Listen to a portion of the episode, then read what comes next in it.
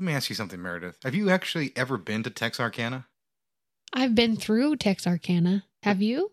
Well, I did once. I built a time machine and went back in time to the 1940s and committed a series of murders so someone would make a film one day and single handedly jumpstart the entire slasher genre. So you're the culprit. Damn right.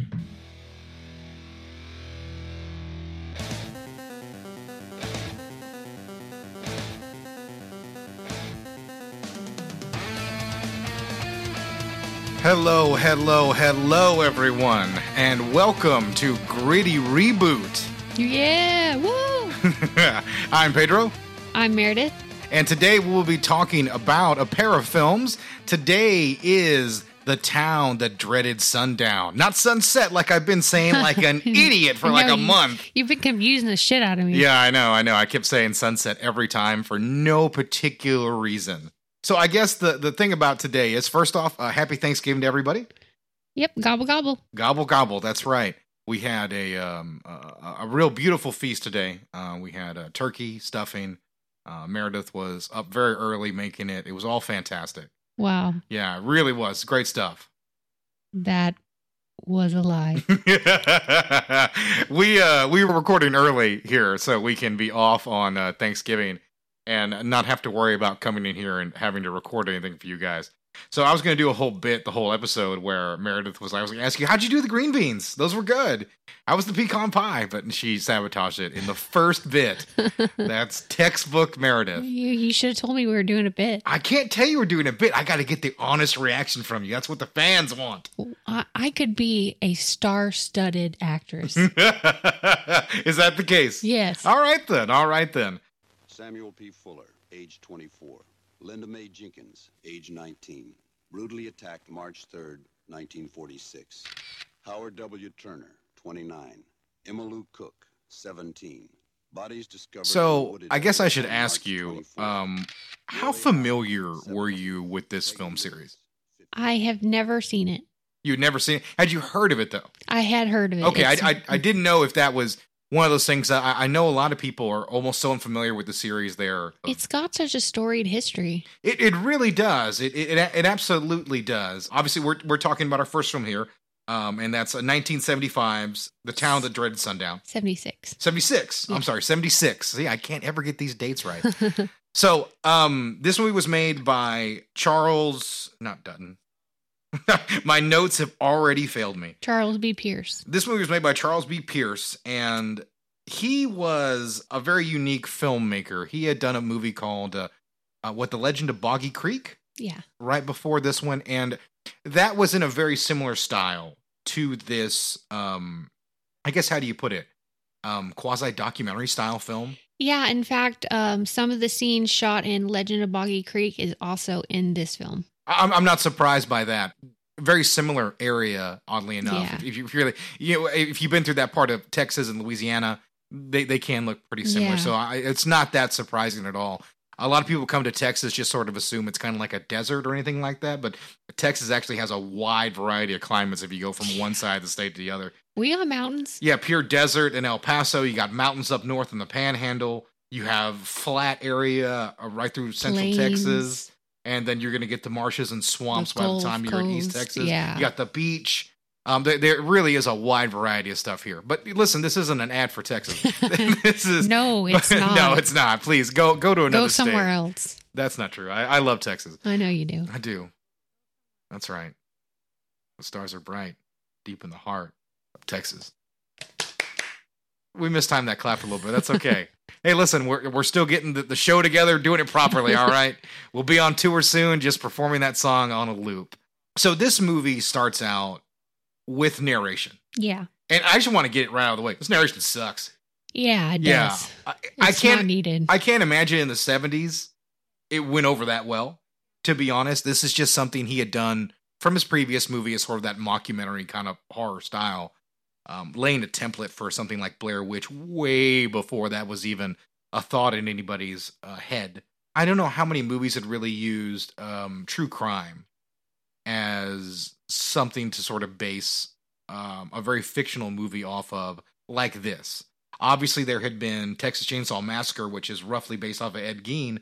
But notice I use the word roughly based. Oh, loosely. Yeah, I mean, it, it takes a few elements from some of the things that Gein did, but I mean, otherwise, Texas Chainsaw Massacre really doesn't have anything to do with Ed Gein at all. No. So this movie is, or at least it's marked itself as being directly based off of the Texarkana Moonlight Murders. Yes. And as we say that, this isn't exactly the most accurate version of the story that people tell about the Moonlight Murders. No. So the movie comes right into the first murder sequence. There is what we would consider a huge cliche in the slasher genre. Yeah. Two people, two teenagers sitting in a car Yeah, they're on Lover's Lane. Lover's Lane. They even call it Lover's Lane. Yeah. uh, which is what it was called, by the way, in Texarkana. So that's fair. And then they observe somebody watching them. The the old cliche: they see somebody watching them, and they continue to have their little romantic moment until they are confronted by the Phantom. Yeah. It it appears that um the girl ends up on the side of the road. Yes, And we don't really find out what happens to the boy until later. Yeah, yeah. Now this is um, He, we just assume he's dead. yeah, we- are left to to assume that. I know he has some days to recover in the movie, but it's not that big of a deal. In Yeah. all honesty, um, the movie timeline is a bit condensed. I, for some reason, the movie starts off with uh, on March third, nineteen forty six, or whatever. Uh, but March third was not the date. This the murder actually took this attack. It wasn't a murder. Uh, took place almost a month before what the movie says. Um, they changed that date to kind of kind of compact everything together. Yeah. Um, because one of the things most people don't realize about Texarkana at that time is it was actually a, a pretty violent town. There was a lot of crime in Texarkana, which is why an attack of this nature was just kind of written off as just a, a robbery gone wrong, Yeah. basically. Because in real life, uh, he used a, a gun a lot more than he used uh, really in the movie. He used a 32 caliber pistol and a 22 caliber rifle. Allegedly, A lot of this is allegedly. a lot of this is allegedly. Like, Well, well, well, we talked about this earlier Yeah. that even some of the eyewitnesses were can be it's not that they what they're saying is a lie or anything it's just that there's some head injuries there's some injuries that happen yeah, because it can affect you Exactly, because in, in the real attack here, uh, the gentleman had his skull cracked, and uh, he was pistol whipped basically, and he was hit so hard that the girl thought he was shot. Like that's how loud his skull cracked. yeah So obviously, some of the things he might have said could have been a little bit off. So we take everything here with a grain of salt. the texarkana moonlight murders claimed five lives murders still remain unsolved but it looks like there were three attacks um, over lovers lane in texas Mhm. and then one isolated farmhouse attack in arkansas Yeah, and it, we didn't mention this before. Um, this takes place in Texarkana, as you can tell by the name. It is literally on the border of Texas and Arkansas. yeah It, the town is quite literally cut in half. Yeah, it's, it's- exactly. it is technically two cities. It's not one. It's two. There's Texarkana on the Texas side and Texarkana on the Arkansas side. The movie doesn't really get into that, even though the, the reboot does a little bit. This movie is a big time cult classic, even though it is a, a little bit ignored. And I, I think one of the things that ages pretty poorly in the movie, besides the narration, is the comedy. yeah Yeah, um, because this movie is kind of a 1970s police procedural and a slasher movie, correct? yeah There is a lot of time spent with the police and how they're choosing to take on this investiga- investigation and look at it. And that leaves us spending a lot of time with the cops. One of the negative aspects of it is the cops also are the only source of sort of, I guess, comedic relief in a movie that is about very dark subject matter and you wouldn't think needs comedic relief, but these filmmakers really thought that it did. And it ages poorly and it, it wasn't well reviewed at the time. Yeah, the comedy's real slapstick. It's like there's one instance where a cop fumbles keys. Mm-hmm. So he misplaces his keys and Yeah, and they milk that gag for, for quite a bit, actually. yeah. I, I don't really know why, but it, it, these are some of the decisions they chose to make. I guess to not make the film so dark, I guess, and so grim. Because at the end of the day, you, you really are dealing with a movie that is about a vicious psychopath who was never caught. Yeah. So First of its kind. yeah, you you really do have to ease the audience into that. And I think that's another one of the things that is different from the actual murders is the Phantom in real life was a rapist. And that is really ignored in the movie. Right. I think there is on the first attack it mentions that he bites her breasts and her back, and I Mhm. think that's the stand-in for sexual assault because he attempted to assault uh, the very first victim, but despite her boyfriend's head being cracked open with a gun, he was able to crawl to the road and flag down help, and that's what saved her life. the The girl always said the Phantom saw the headlights and he took off. Yeah. So that saved the both of them because that they would have been probably killed that night had he not done that. And to the Phantom's credit, I mean, when he cracked the guy's skull, I'm pretty sure he thought he was knocked out or or, or, Or dead. or dead. Yeah. So I, I'm pretty sure the Phantom was more shocked than anybody else to read like, wait, that guy survived. And so this leads into the, the second murder, basically, which is a little bit more accurate, in all honesty, uh, to what what it, what actually occurred. But I, I think the thing that I, I take away from this movie more so than anything else is it's a movie about a town as Yeah. opposed to a movie about a character because there kind of isn't a main character in this movie, which seems strange, but there just isn't one, right? Yeah. Uh, Texarkana is the character of this movie. Exactly. Yeah. It, it, it reminds me a lot of something like uh, Silver Bullet or Scream. Now, those are two very different films, but those are movies that are basically kind of about like the effect of a killer on a small town. Yeah. Uh, Scream doesn't get a lot of credit for that because that element's completely left in the first movie. I forget the name of the town in Scream too. Woodsboro. Woodsboro. Yeah, we grew up next to it. Yeah. Uh, yeah, no, our, our, our local rival town was Woodsboro, and I always thought of that during the Scream days when those movies came out. But yes, th- that movie's about how Woodsboro deals with those murders and, and what exactly they're doing to that entire neighborhood. Yeah. Okay. So we get a- another young couple going to park. Mhm. Cops head down nearby road and hear some shots.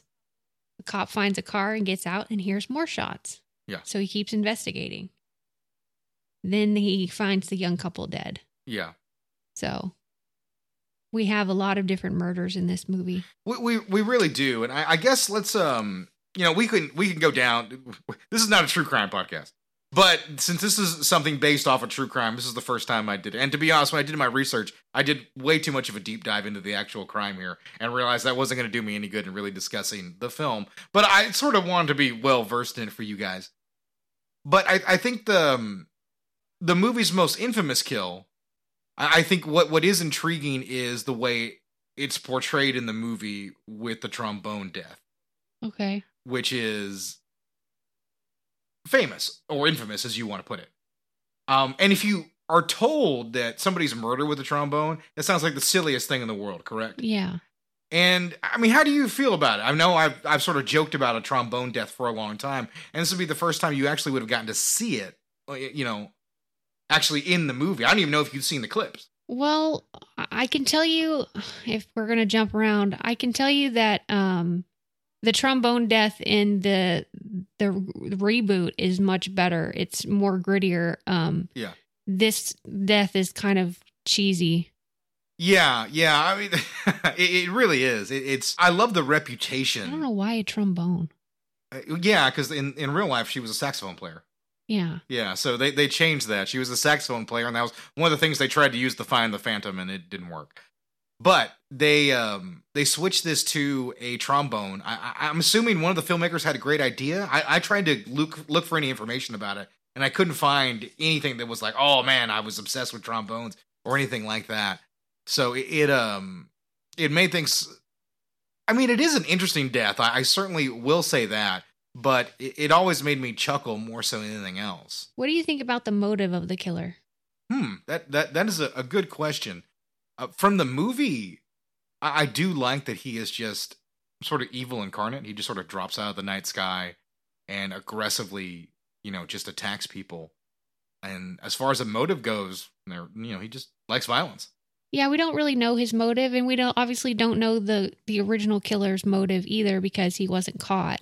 Yeah, I mean, I guess rape maybe, but I, I mean, mean, he, he did try to rob. Um, well, the first victim, he asked him to take his pants off.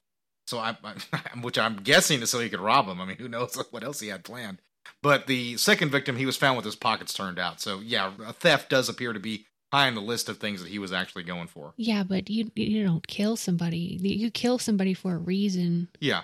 There's got to be a motive. So unfortunately, we just don't know what the motive is. Well, I mean, to be and, perfectly, the, and the movie doesn't really. we don't we, we don't know how these things started. I mean, he could have been going there to simply rape and, and rump. He wore a mask for fuck's sake. Yeah. I mean, if you wear a mask, that means you don't want people to know who the hell you are. Right. And the reason for that is you're probably not going to kill them. You're going to leave them alive.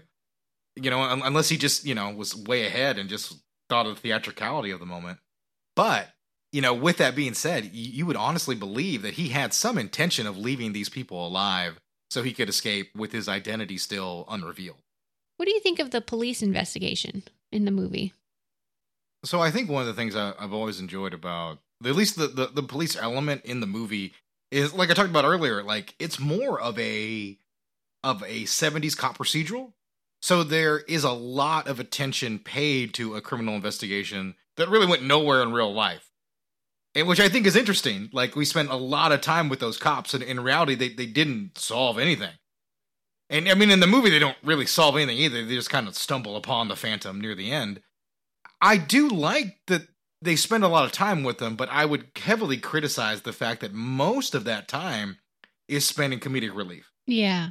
And I think that that's that's the big thing. I think well, I mean, I just I'll get right down to it. I have always had a real soft spot for this movie and I've always really respected it. But I, I did not enjoy this viewing of The Town That Dreaded Sundown. Really? This movie isn't very good. It wasn't very good in 1976. It's not very good in 2022. Tonally, kind of all over the place. You're getting those comedic sequences. You're getting documentary sequences. Uh, you're getting these brutal kills. And the movie can pick up some momentum and, and be kind of nice, but it is the definition of a cult movie by how uneven it is. Yeah, I I didn't think it was as bad as you thought. Yeah. I, this is the first time I saw it, and um, I didn't think it was that bad. I can certainly see the beginnings of, you know, the slasher genre. And that's more of what I appreciate about it because if anybody here is a huge Friday the 13th fan, Yeah. You look at Jason in part two, and who does he look like? He looks like the Phantom. And, and that, that's a really big deal. And we talk about this a lot. And one of the things that, that happens in, in 78 uh, with Halloween, I, I- my, my math could be off, they could be 77. But once Halloween comes out, everyone's going to kind of follow the template that that movie sets. And I, I like this era of horror movies in the 70s when the template hadn't really been set for what slashers were going to grow and to become. And this Yeah. this movie doesn't have that, which I like. It has that kind of raw feel to it of something that was produced out of real love and not necessarily a cash in on what was super popular at the time. Yeah.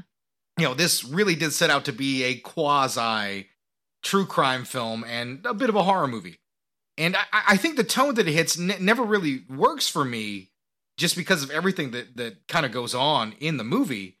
But I, I horror wise, what it sets up, I think is, is really fascinating because we get probably some of the more intense uh, kill sequences here, even if they aren't particularly violent or bloody. Yeah. Because it's really not a lot of gore in the movie. No, not a whole lot at all. Yeah, it's it's just not that kind of. Also, it would probably cost money. Yeah. if we're being perfectly honest. So I hear you. yeah, it's just, it's just really not that that kind of film, to be perfectly honest. What do you think about the killer's body count in this movie? So what do we have? We have two assaults to start the the Mhm. film, and then we have four murders, and then uh, two couples killed, Mm-hmm. And then we have the married couple. The husband is shot twice, dead. The woman also shot twice, but survives. So we have a five body count in this movie. And that's another thing that I kind of enjoy. Like the Phantom kind of failed to kill a lot of people, if we're if we're being perfectly honest. Like there's a lot of people that get away in this film. And that's not something we get in slasher flicks, right? Well, when it comes to a murder or murderers, um, especially when they're starting out, they're bumbling idiots. You know, they're Yeah. fumbling and bumbling, they're making mistakes. Mhm. It's not until time persists where they get better. And this is this killer. Yeah. He just started killing people in a small amount of time in a in a small town Yeah.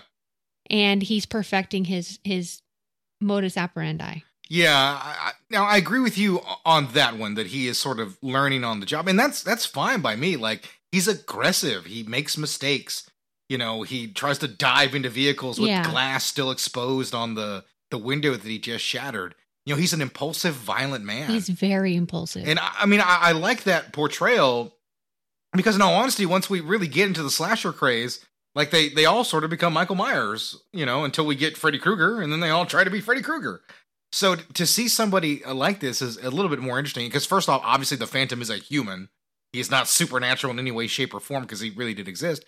But and even then, the, the movie could have taken license, and it doesn't do that. It keeps things very grounded in reality and has this, you know, violent guy. You know, he doesn't even, like I said, he, he fails to kill a lot of people. It's an interesting portrayal in that respect, and I did like that. yeah, I did too. Since we talked about the police investigation, did you feel any different towards the police investigation towards the end of the movie? No, So you felt the same throughout. yeah, yeah. Okay. Um, I mean, th- there's there's a few nice moments, and you know, I mean, that, that's about it, really. There's a couple nice moments here and there uh, between the cops as things go on. The, the Texas Ranger character is, um, I, I guess, one one of the more interesting characters in the movie. However, I, I will say this: in real life, that that character wasn't really helpful to the investigation. In all honesty, even though he was incredibly famous, he was a very well known Texas Ranger. His name escapes me right now. I have to check my notes for it, and I don't have them. Do you have it? You gonna save me here? Save me, woman. Yes, I had it. Yeah, um, I don't. Gosh, I can't see it in my notes, but I know I writ, wrote it down somewhere. Who that guy is? Yeah, yeah, and he was uh, like so very infamous at the time. Had crazy uh, methods, and he was a big fan of calling press conferences and courting the media. So that is something else to keep in mind as well about the character. And some of that kind of translate to to his film version as well, but it's not exactly. th- th- There isn't a real great character in this movie, which is the downside of it being about a town. If anything, Texarkana is the only character that's interesting. This movie was shot in anamorphic 35 millimeter Panavision. How do you feel about the way it was shot? It was shot anamorphically. You sure about that? Yep. hmm Huh? It doesn't look anamorphic. Huh. I thought it was weird too. That's why I wrote it down. Yeah, yeah. Um, yeah, anamorphic has a, a really unique look to it. I, I would, I would, I'd have to check. I, you know, to be honest, I usually check tech specs, and I, I did not with a movie this low budget. Um, that's pretty impressive. They were able to shoot anamorphically on the kind of budget they were, especially as early as the movie took place, because it was a big deal when Carpenter did in Halloween, uh, especially at their budget level. So, I mean, the movie does have a great look to it. We were lucky enough to, um, we were lucky enough to catch the movie off of um, Shout Factory's fantastic transfer. Uh, the movie looks great. It really does. Um, what, whatever uh, stock this was shot on, a lot of the scenes really look fantastic, and you can see the times they miss focus and stuff like that, clear as day Mhm. in uh, in 1080p. Uh, it really looks good to be yeah, perfectly the honest. the copy that we watched looked really good. Yeah, I mean, you- you're just not really dealing with the issue anymore of finding uh, any kind of cult movie with the slightest amount of recognition that's going to look like crap anymore. You're just not finding that problem. You know, a lot of great companies, you know, from starting from Anchor Bay in the late '90s to Shout Factory today, and places like that, Arrow, have really done a fantastic job giving us great transfers and versions of these movies with even really awesome special features. hmm So th- this movie has, like I said, a, a, a cult status. Originally, sort of reviled in the town of Texarkana. Now the movie's utterly embraced in Texarkana. Yeah, they do a a, a ho- basically a holiday every year Mhm, around yeah. Halloween. They show it. Yeah, it, it- they always have sort of like a drive-in. It's the last movie always shown at, at their drive-in festival uh, before Halloween or on Halloween, and it's something I think anybody can head and go to. It, I think it's an interesting thing to head to that town and be able to see the movie it's famous for.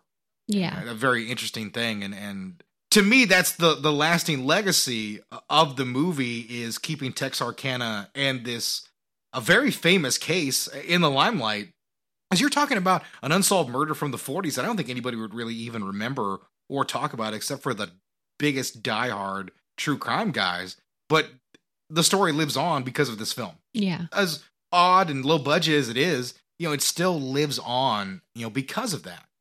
And the- legacy of this film led to a very unique sequel slash reboot.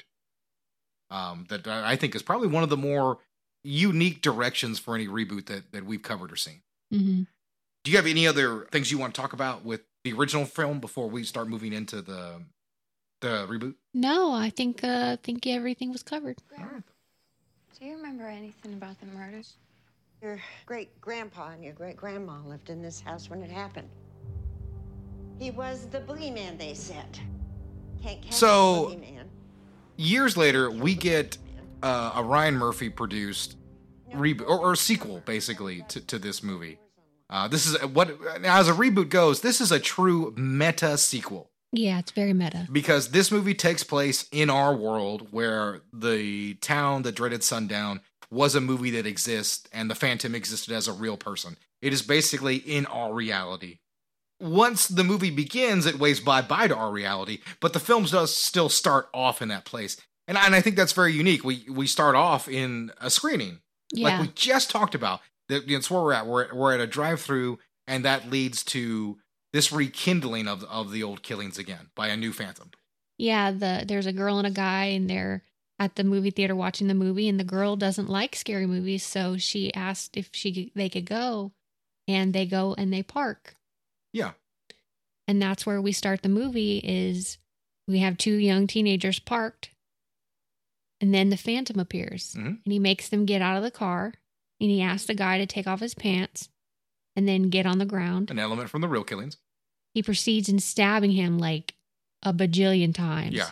Brutally. It's a brutal attack. Yeah, you, you, uh, the, he asks the girl to turn around, and she's able to see Yeah. the entire attack in shadow. Yeah, she he he tells her not to turn around and she Yeah. does it anyways. And uh she takes off into the woods af- and then he catches up to her and gives her a message. And that's the starting sequence, which I thought was really cool. Yeah, this movie, the start of it is fantastic.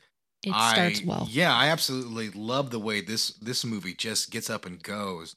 Um, Alfonso Gomez Rejon, I think his visual style and flair sets this above a, a lot of other remakes that came out at the time.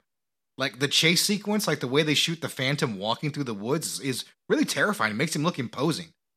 I, I I think the way a lot of that stuff is shot is really fantastic. Yeah. The movie has a great look to it for being a, a bit of a budget picture. I mean, I say independent. th- This movie was still produced by Jason Blum, Blumhouse Productions. You guys all know that, and Ryan Murphy of American Horror Story and almost any FX show you've seen over the last fifteen years.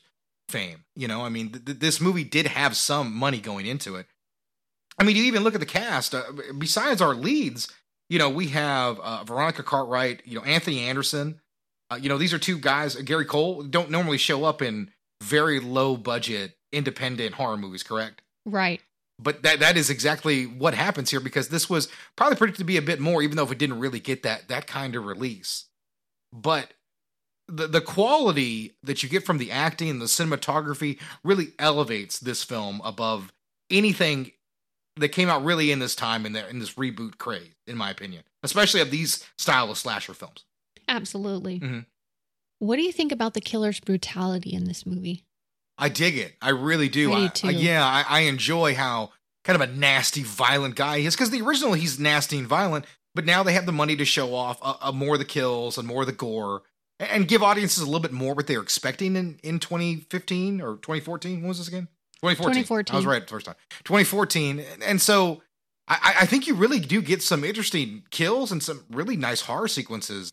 I think the first kill dwarfs what's done in the first movie by a, a pretty large margin. Like I just talked about how she's running through the woods, and I think the second kill is a soldier returning home from uh returning home with his girlfriend. Right? That's that's the second murder, right? Or the I guess the second attack. Yes.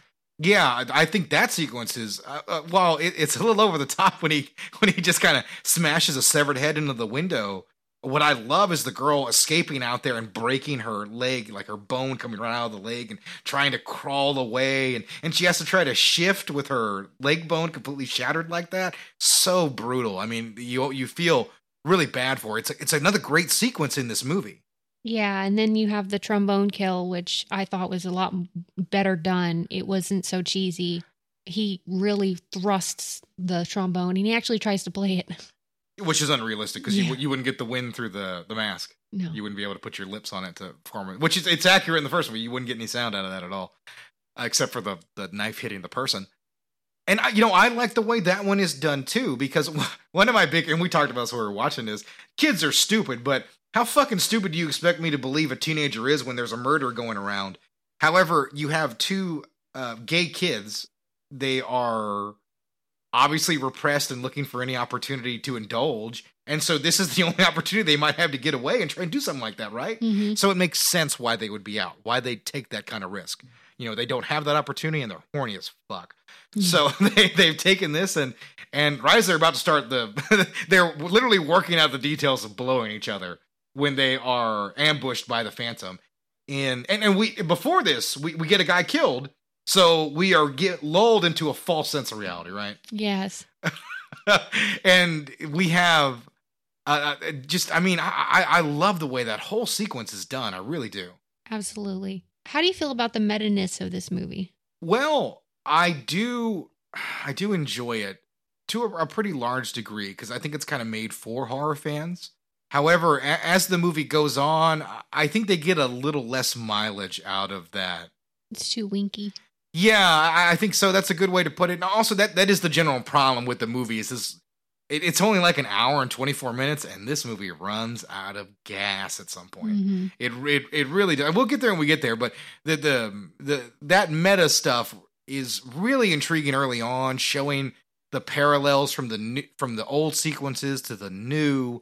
All that works incredibly well. Anthony Anderson sitting down to have to watch the murder, and you know his Texas Ranger character very much uh, apes what the the one was in the original. And and Anthony Anderson's really good, but you know once again as the movie moves on, it's a little bit diminishing returns. Well, Lone Wolf Wolf Morales is a composite name between real life Texas Ranger Captain Lone Wolf Gonzalez Yeah. and JD Morales. So that was the guy. That was the dude. Yeah, I had it written. You had it there. I told you I had it written yeah, down. you did. Yeah, no, I, I remembered. I remembered Lone Wolf was was a part of it. But I didn't remember his his actual name. And it's Gonzalez spelled G O N Z A U L L A S. Oh, really? I'm completely unfamiliar with that spelling. Yes. Yeah, I, maybe. I would I would never guess it was said Gonzalez. So I, I just assume it's Gonzalez, just a different way. yeah, no, because. I I heard it. but I've it's heard, got two L's in it, so I don't know if it's Gonzalez. no, it's it's Gonzalez because I I listened to a podcast earlier where they talked about the murders and that's Oh, how they said it. Unless Okay. unless that guy screwed it up.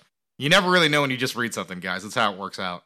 Do you think the movie is a fan service to itself, being meta? you mean like the movie circle jerking to itself, Yeah. basically? I mean, kinda. I mean, if we're gonna be perfectly honest, I mean that that is sort I of what it's a very self indulgent. That's why I wrote the question down. yeah, it's a very self indulgent sort of film in that respect. I, I don't hate that element of it, and I, and I think you you can kind of nail a movie like that. You know, I think I mean they're tough to do, and th- this isn't like adaptation where someone is doing something very clever with the idea of revisiting an idea or something like that. It's not quite up to that level. I think it has great meta winks at the camera early on, and is a really well done slasher movie to a certain point. Yeah. I I think the movie is a great slasher. Yeah, Um, it's a definitely a gritty reboot. What we always talk about. Yeah, a hundred percent. Yeah, because like the kills are are nastier, the environment's nastier. Like everything is the the stereotypical gritty reboot, except it's kind of a sequel. Now, ensconced in this movie is a love story. Yes, How do you feel about the love story? throw it out, Throw it out. throw it out. The second we start spending time in this love story, it, the things really begin to fall apart on us. And I- mean, I, I won't mix words. I, I this movie runs out of momentum so hard, it, it, it would really cause me to not recommend it because of of just how poorly things really come together. And the love story is another element of that. Like if a film is a hunt is pardon me, if a film is an hour and 24 minutes long, I don't expect you to be wasting time to get to certain uh, set pieces. That's the way I feel too. That they Yeah. wasted time. Yeah, the, the movie is just because like, the ending is just like, boom. There you go. There's your ending. Bye. yeah, that's it. We're directly out of there, and then, then that's it. Yeah. Yeah, I mean, it, it just it, it doesn't work. I mean, we'll we'll get there in a sec, but it's just one of those things. Like it just, I, I couldn't believe how much this movie ran out of gas at like the hour and five minute mark. Did you know that Thomas Mann was considered for a role in this film? I don't know who that is. Oh, Who's Thomas Mann? Um, I don't know who that is either. yeah, I've never heard of him. I thought you would know No. being a film guy. No. Uh, Denis O'Hare voices narration for this movie. well, he's in the movie. Yeah, He's in the movie. but he as a- also voices the narration. as a fake person. And the, the lead actress, Addison Timlin, this isn't the first time she plays a survivor blamed for letting people die. In a movie she's in called Fallen in 2016, she survives after making out with a guy who suddenly a fire starts and uh, she's blamed for that death as well. I've, I've never seen her in. Um, in I've never seen her in anything. She was in Californication. She was in Californication a few Oh. a, a couple years before this movie came out. So when I saw this movie, I was like, "Oh, it's Addison Timlin." I, I recognized her, and, and she did. I won't mix words. She did nudity on that show, and, and the clips of her have lived on far beyond Californication ever has. I they're probably shared daily on you know uh, Tumblr, 4chan, Reddit, and Twitter, and all those places. So it's a very famous clips. Yeah. And at least that was my familiarity with her. And I think she's good in this movie. The the problems with her character are not related to acting at all. Not not in the least. It's really how all the characters are written. So there are two of them. And by two of them, I mean there are two killers. Yeah, yeah. Well, before we I, I guess let, let's let's talk about what what's done here with with the killers here that that to me sinks the movie. Uh, one is, and I don't know if you were going to get to it earlier, have a question about it, but there is a vigil earlier in the film.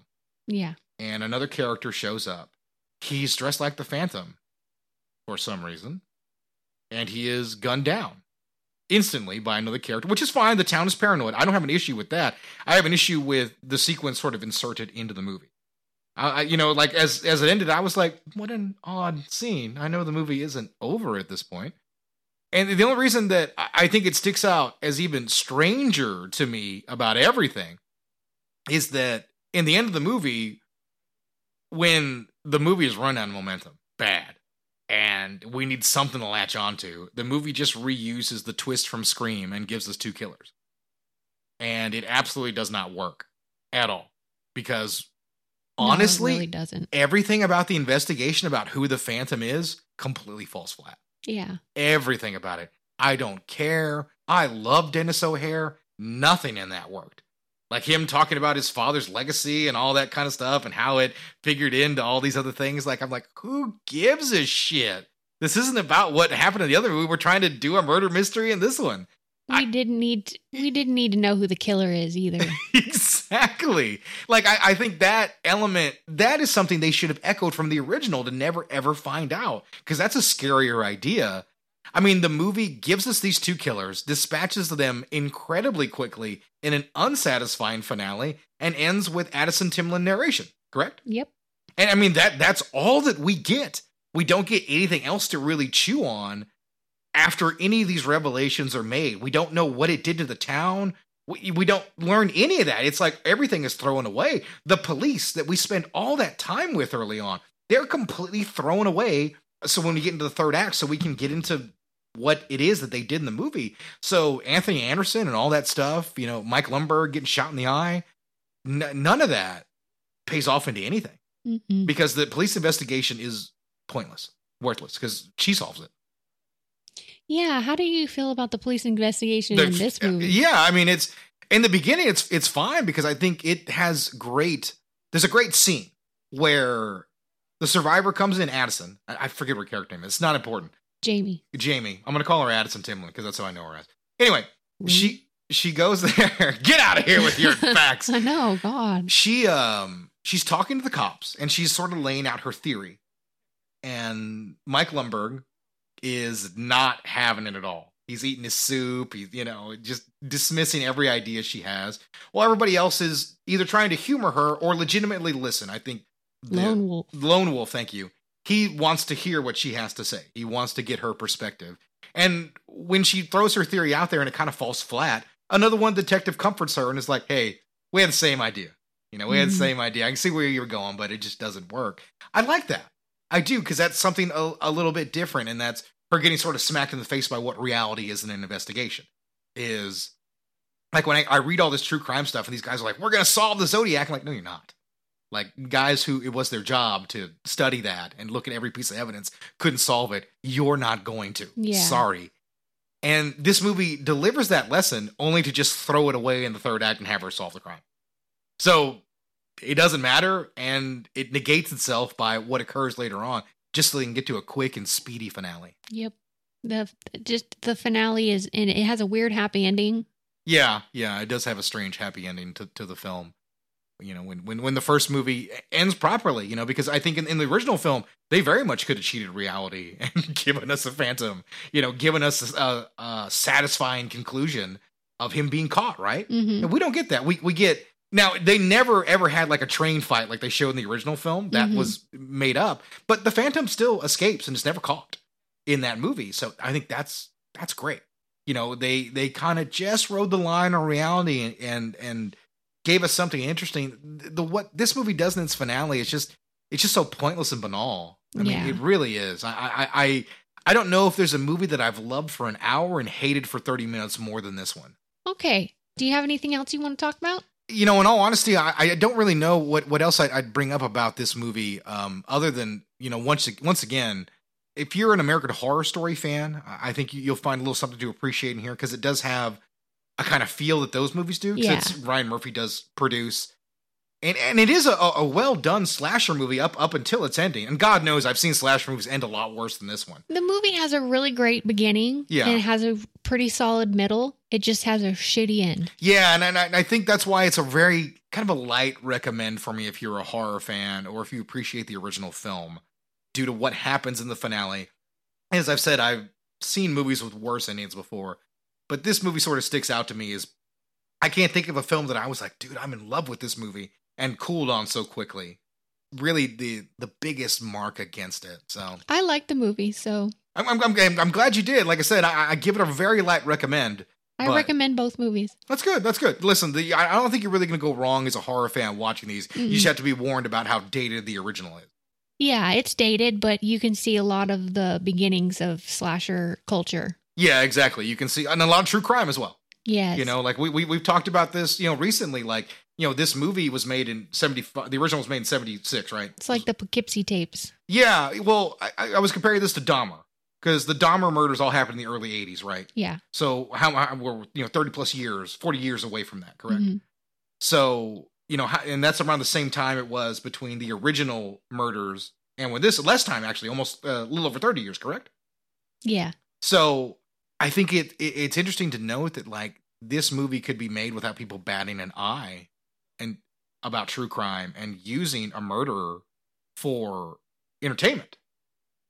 And people didn't really mind. I mean, I know they changed the names in the original, but like it just wasn't a, a big deal, really.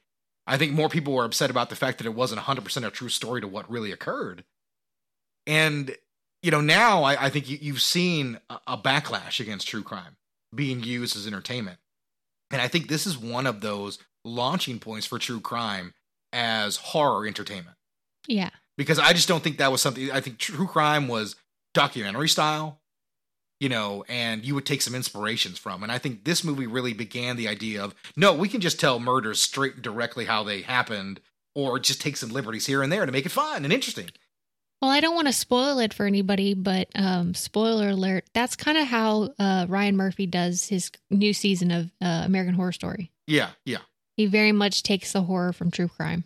Yeah, and, and listen, there's I, personally as an artist, I don't think there's anything wrong with that. I, I think you're allowed to draw really inspiration from anywhere, but you got to be mindful about the people who you know could watch it and be like, "Oh, hey, look, they're dramatizing the death of my great uncle. That's awesome." Yeah. You know, because these are still real people who lived through these events, and a, a lot of Mhm. these, uh, you know, these murders they echo throughout you know generations. You know, where they've ruined families and things like that. So there are always tolls that come from telling these kinds of stories, and it's something that wasn't considered then, and has to be handled much more carefully now. As even like I said, dissecting a real famous case like Jeffrey Dahmer took a lot of criticism, even though in all honesty, I thought that was a fairly, I thought it was a, a pretty good portrayal. In all Yeah, honesty, you- I thought it was. yeah, because I, didn't think they romanticized the man at all, like I've seen a lot of other films do with real serial killers. So I, I, I did appreciate that, but it is just something to look back on of, uh, you know, the horror beginnings in this movie, all those things that sets up for that genre, and true crime. Yeah. A very unique sort of pivot point for those two genres, and a point where they came together. All right. So reviews for the 1976 version. I'm very curious about this. User reviews are 3.8, 42% on Rotten Tomatoes, 6 out of 10 on IMDb. And then I have a one star review here. Okay. Are you ready? Hillbilly slasher film, prescient in its presentation, perhaps though no better as a production, simply for being an early precursor to the dead teenager movie genre. By the way, he used the word prescient, and he deserves a medal for that because that's a good word. Oh yeah, it is a good word. Yeah. Absolutely, yeah. Anyways, based on the 1946 Texarkana Moonlight Murder story, follows the fruitless efforts of the Arkansas police force to trap and apprehend a hooded sadist who attacks, tortures, and often kills sweetheart teens in parked cars. Ben Johnson, playing a no nonsense Texas Ranger summoned in lead the hunt, the manhunt, is introduced to us as a legend, a man among men. Yet his tactics don't seem any better than those employed by the local law. Narrated by Vern Stearman in somber tones, much like a Twilight Zone episode, the picture is a cheap and pedestrian piece of goods, unpleasant in the extreme, with the boys being clubbed over the heads and screaming girls crawling through meadows and cornfields. Some of the point of view photography was ahead of its time, yet the handling in general is so awkward and the victims are viewed so unsympathetically by the filmmakers that indifference is- finally sets in. Without genuine suspense, the, the without genuine suspense, the movie amounts to little more than target practice. Hmm. I thought it was a really well written. Yeah, no, I certainly think so, and I can't argue with anything that he says. Like, I, like I said, I have a soft spot for the movie because of its cult status. But I mean, it is a fair point. It's amateurishly made, and there's a lot of mistakes made in the movie that really hurt the actual pacing and and how it works. So I I think it's a fair critique. I very much do. I, a lot of guys all rip when I, I don't think they're you know they, I don't think they can back up their point. You're always allowed to have a different opinion on the movie, but you sort of have to try to make your point. Mhm. And I think he made his point pretty well, in all Mhm. honesty, in that review. Yeah. Yeah, very well done. Do you have a Ebert one, Mr. Ebert review? Well, uh, so this one's a little bit different. I do not have a Roger Ebert review. However, Gene Siskel reviewed the original film. Okay. So that yeah, that's something we don't normally get. We always talk about Ebert. We never really talk about uh, Gene Siskel. Uh, but as far as I could tell, I couldn't find any results at all for Ebert reviewing the film in any way, shape, or form. But um, here's a quick blurb from Gene Siskel. Uh, he gave it a half a star out of four and called it a dumb film and ends unsatisfactorily without uh, knowing who the killer is, his motive, or whether he is dead now or alive, which is true. Um, once again, this is the only blurb I was able to find from that. Uh, Roger Ebert's reviews are all cataloged from when he started working for the Chicago Caller Times. Um, Gene Siskel doesn't get the same treatment apparently Yeah. because I was not able to go and find a full written review, only uh, this blurb. But the movie was incredibly poorly reviewed when it came out. Hmm. I can't stress enough. Critics really despised the movie, and it was really only horror fans that elevated it over time. Yeah. Okay. So the the meta sequel here we have um two it got a 4.3 on user reviews, 66% on Rotten Tomatoes and a 5.6 out of 10 on IMDb. And here's our one-star review. I'm from Texarkana, and I've been reading up on the Phantom Killer for quite some time, along with watching the original. I must say that I enjoyed the original better. The new one has way too much nudity. It's really graphic. You can actually see genitals. Seemed as if they focused more on that than actually getting the storyline correct. And why were they dressed like they were in the 70s? Fair point. But the date had t- 2014. I don't get it. Wish they had worked a little bit harder and took the time. It could have been a great sequel. There were so many ways that they could have taken it, and for it to end the way that it did with the boyfriend being involved, they should have did more with the backstory of him, with Yeah. a waste of time and money. Yeah, I, I can agree with, with that sentiment. As for the style of dress, that's what a lower budgeted uh, wardrobe department will do when trying to portray a small town.